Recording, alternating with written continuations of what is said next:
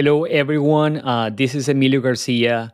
Uh, welcome to another episode of Demand Gen Studio. Um, I'm really happy to have the opportunity to talk to you uh, today.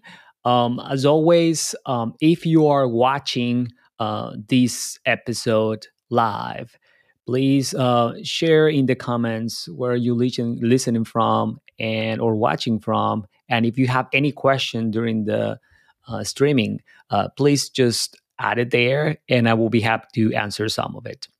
Today, um, we have a very interesting episode. Um, the the uh, conversation today is going to be about what is demand generation, or at least uh, a way the way that I interpret it uh, related to value and supply chain. Um, in full transparency, I haven't spent time or haven't had the opportunity to put to this episode in this live stream series that is actually about demand generation, basically because I was on my own journey to understand demand generation.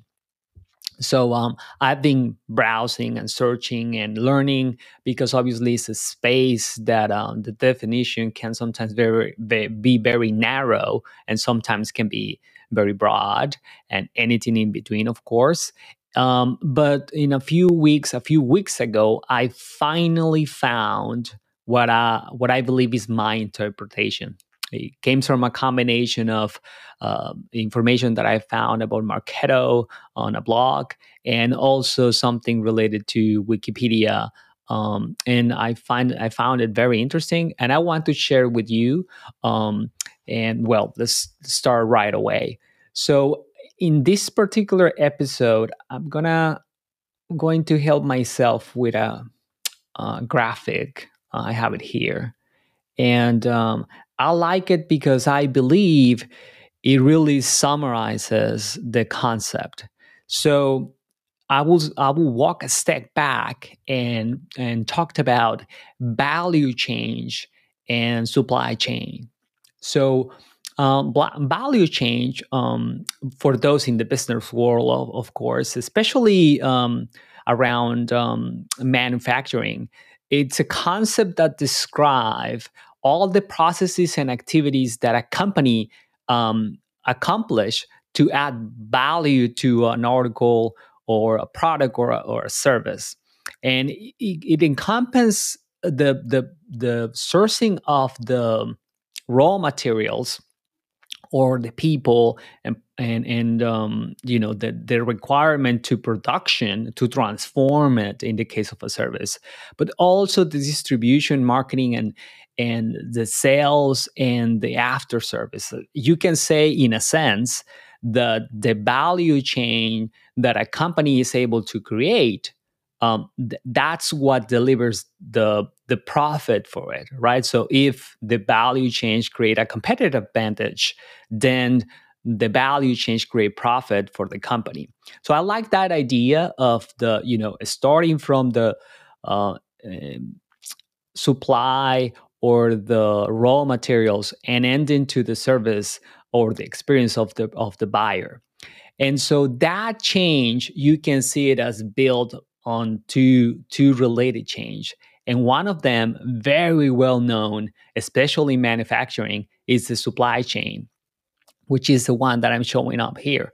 So um, this is a concept that is very well known and um, i i use kind of like a wheel or a circle to illustrate the fact that uh, for those especially of you that might be listening in the future that are in the industry of manufacturing um, supply chains are um, a combination of the processes, technology, and people that um, take raw materials and and transform those raw materials or transform the you know the in, um, available uh, time from people into service and then they are in charge of distribution. And at the heart of that um, series of processes there is the erp uh, or the enterprise resource planning uh, software, usually, or a platform that allows to connect all that. So you can say that the value chain has this supply chain and there is a demand portion of it, right? It makes no sense to transform raw materials or the work of people and deliver it to the market if there's nobody on the other side to consume it, meaning the client or the companies that purchase from from the creator, from the manufacturer. So um, that demand chain is other portion of it, right? And as you can see here, it's it's also um, built from parts. Um, actually, software a software platform like HubSpot um, represent that demand chain as the flywheel, where the heart is the CRM, um, which contain all the information and the data and the processes or maps the processes of the departments of marketing, sales, and service or customer success, which represent the stages that um, the the buyer goes through to acquire the product. But it's really, really important to put them together because, in a way, if uh, I, I like this analogy of the wheel, because in a way you can see that if these two were gears and they were interconnected, then you will think that it makes no sense to make um, spin the supply chain unless the demand chain is also spinning, right? And if you interlock them, the demand chain is the one in charge or the one responsible to make the supply chain spin faster right so I, that's the the way that i envision them and i see the relationship you can say that you have the total value chain which is the ability or the competitive advantage of the company to take raw materials or the knowledge of uh, people for service and transform it and deliver it um, through different distribution channels. And um, the way that you connect with the market is through the marketing, the sales, and the service processes. And that represents the whole thing.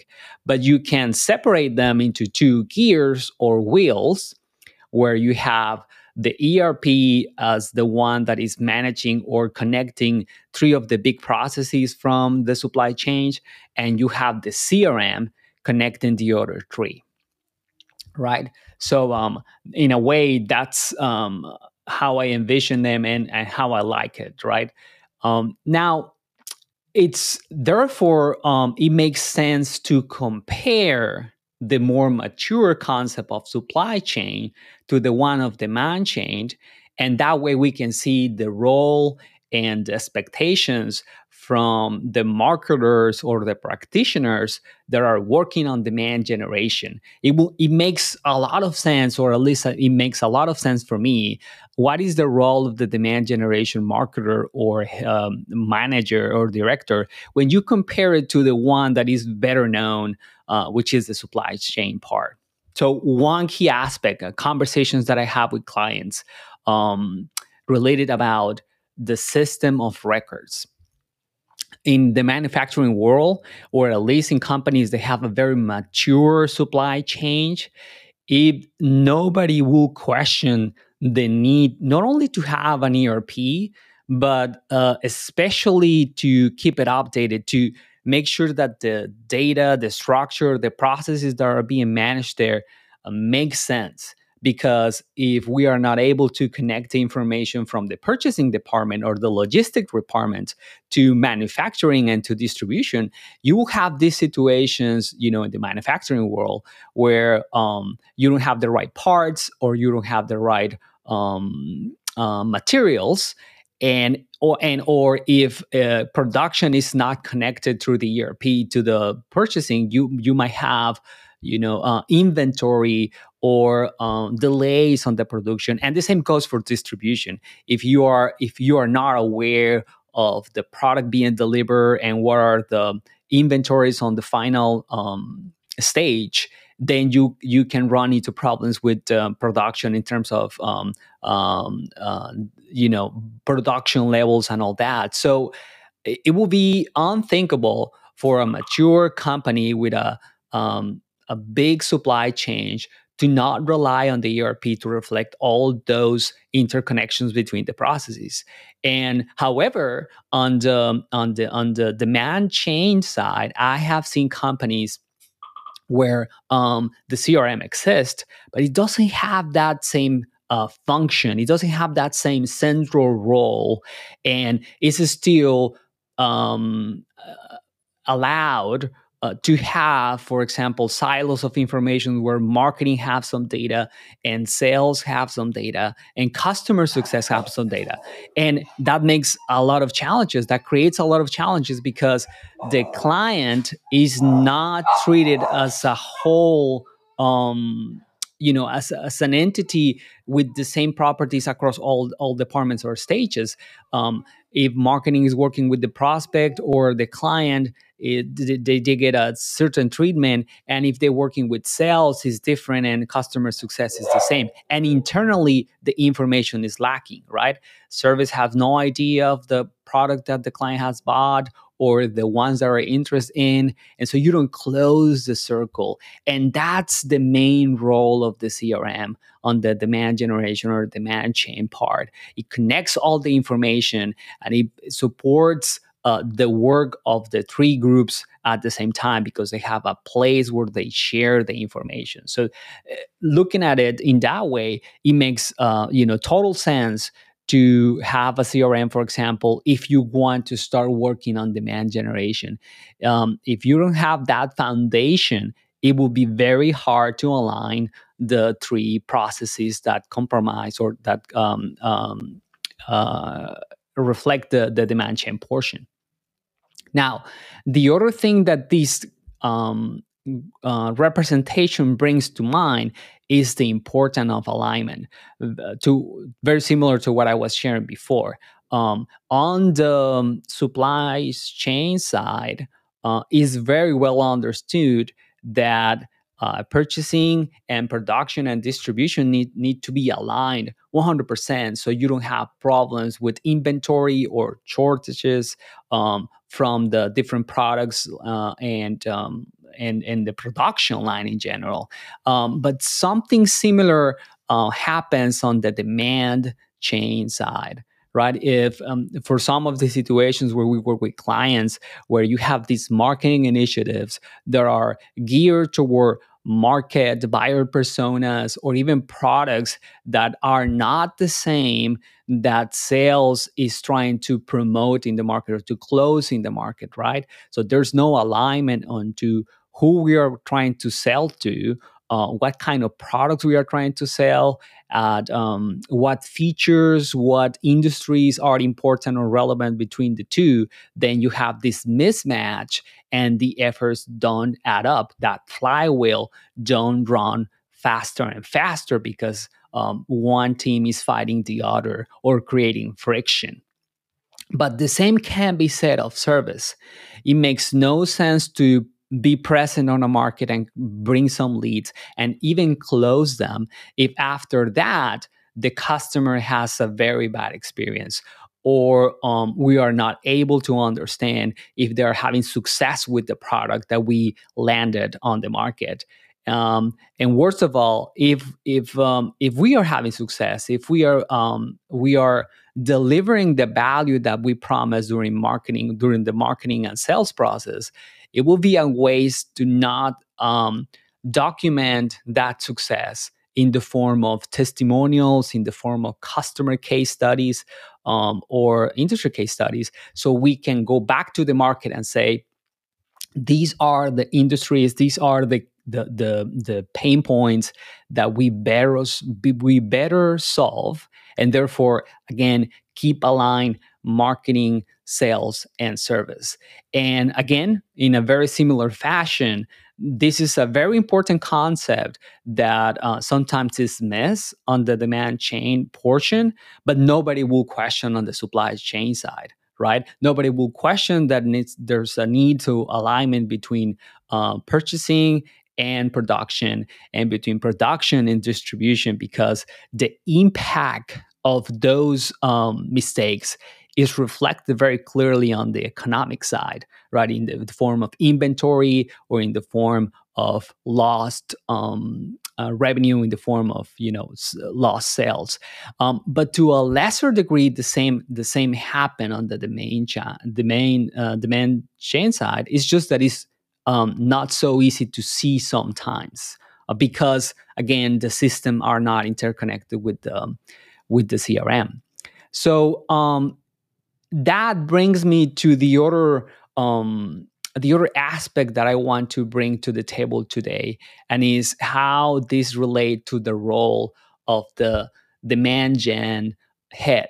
Um, that can be the demand generation um, uh, manager or director or anyone in charge of the demand generation portion for the company, and is to compare it to the role that already exists on the supply chain side, right? So usually you have a supply chain manager, director that is in charge of um, is heavily um, uh, geared toward logistics, right, to the purchasing part.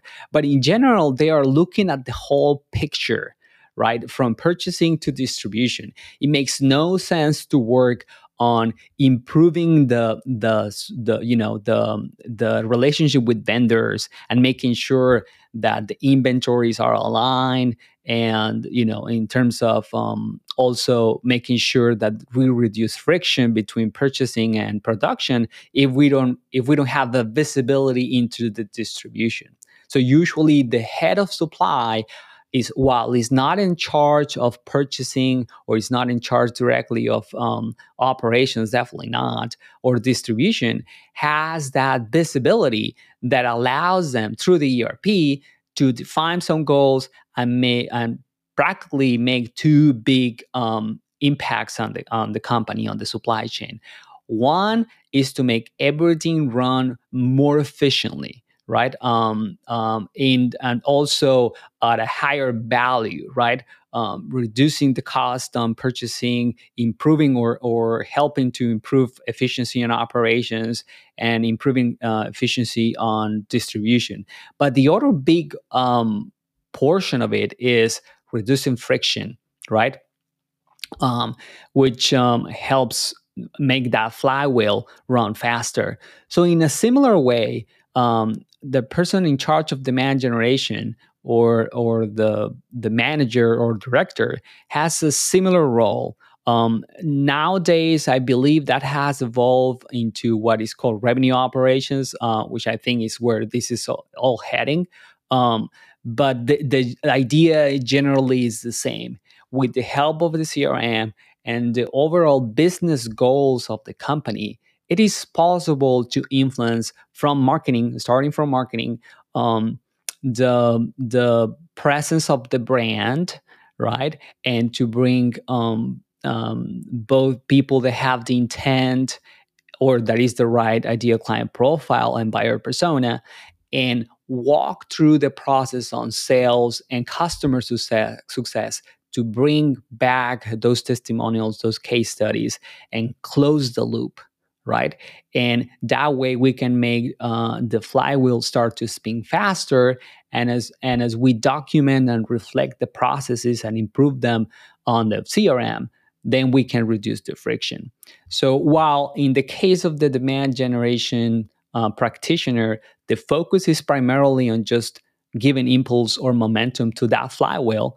Um, there's also a component of reducing friction um, especially through especially through alignment, alignment between marketing and sales, and alignment to a lesser degree between sales and customer success. And uh, again, that's another way that you can for for uh, those uh, CEOs or um, general managers of companies that are debating um, if you know in general demand generation or revenue operations and the need for alignment between marketing um, sales and service uh, makes sense. Just look at the supply chain right? Where um, the same concepts right the importance of having a system of record, the importance of having alignment, the importance of having a person or a department in charge of making sure that those three processes, core processes, are aligned and ruling, uh, running efficiency efficiently uh, makes total sense. Then why it wouldn't make sense on the other big portion of the value chain, right? And that's kind of like the concept that I wanted to bring today. Um, I hope that you have uh, found value on this idea and um, i will continue to explore it over time i think is um, something that um, makes a, uh, a lot of sense um, and um, that i feel really excited about Uh, and but for for today, that will be all. I really appreciate all of you that uh, might be listening today or in the future, and I look forward to our next episode. Have a great day.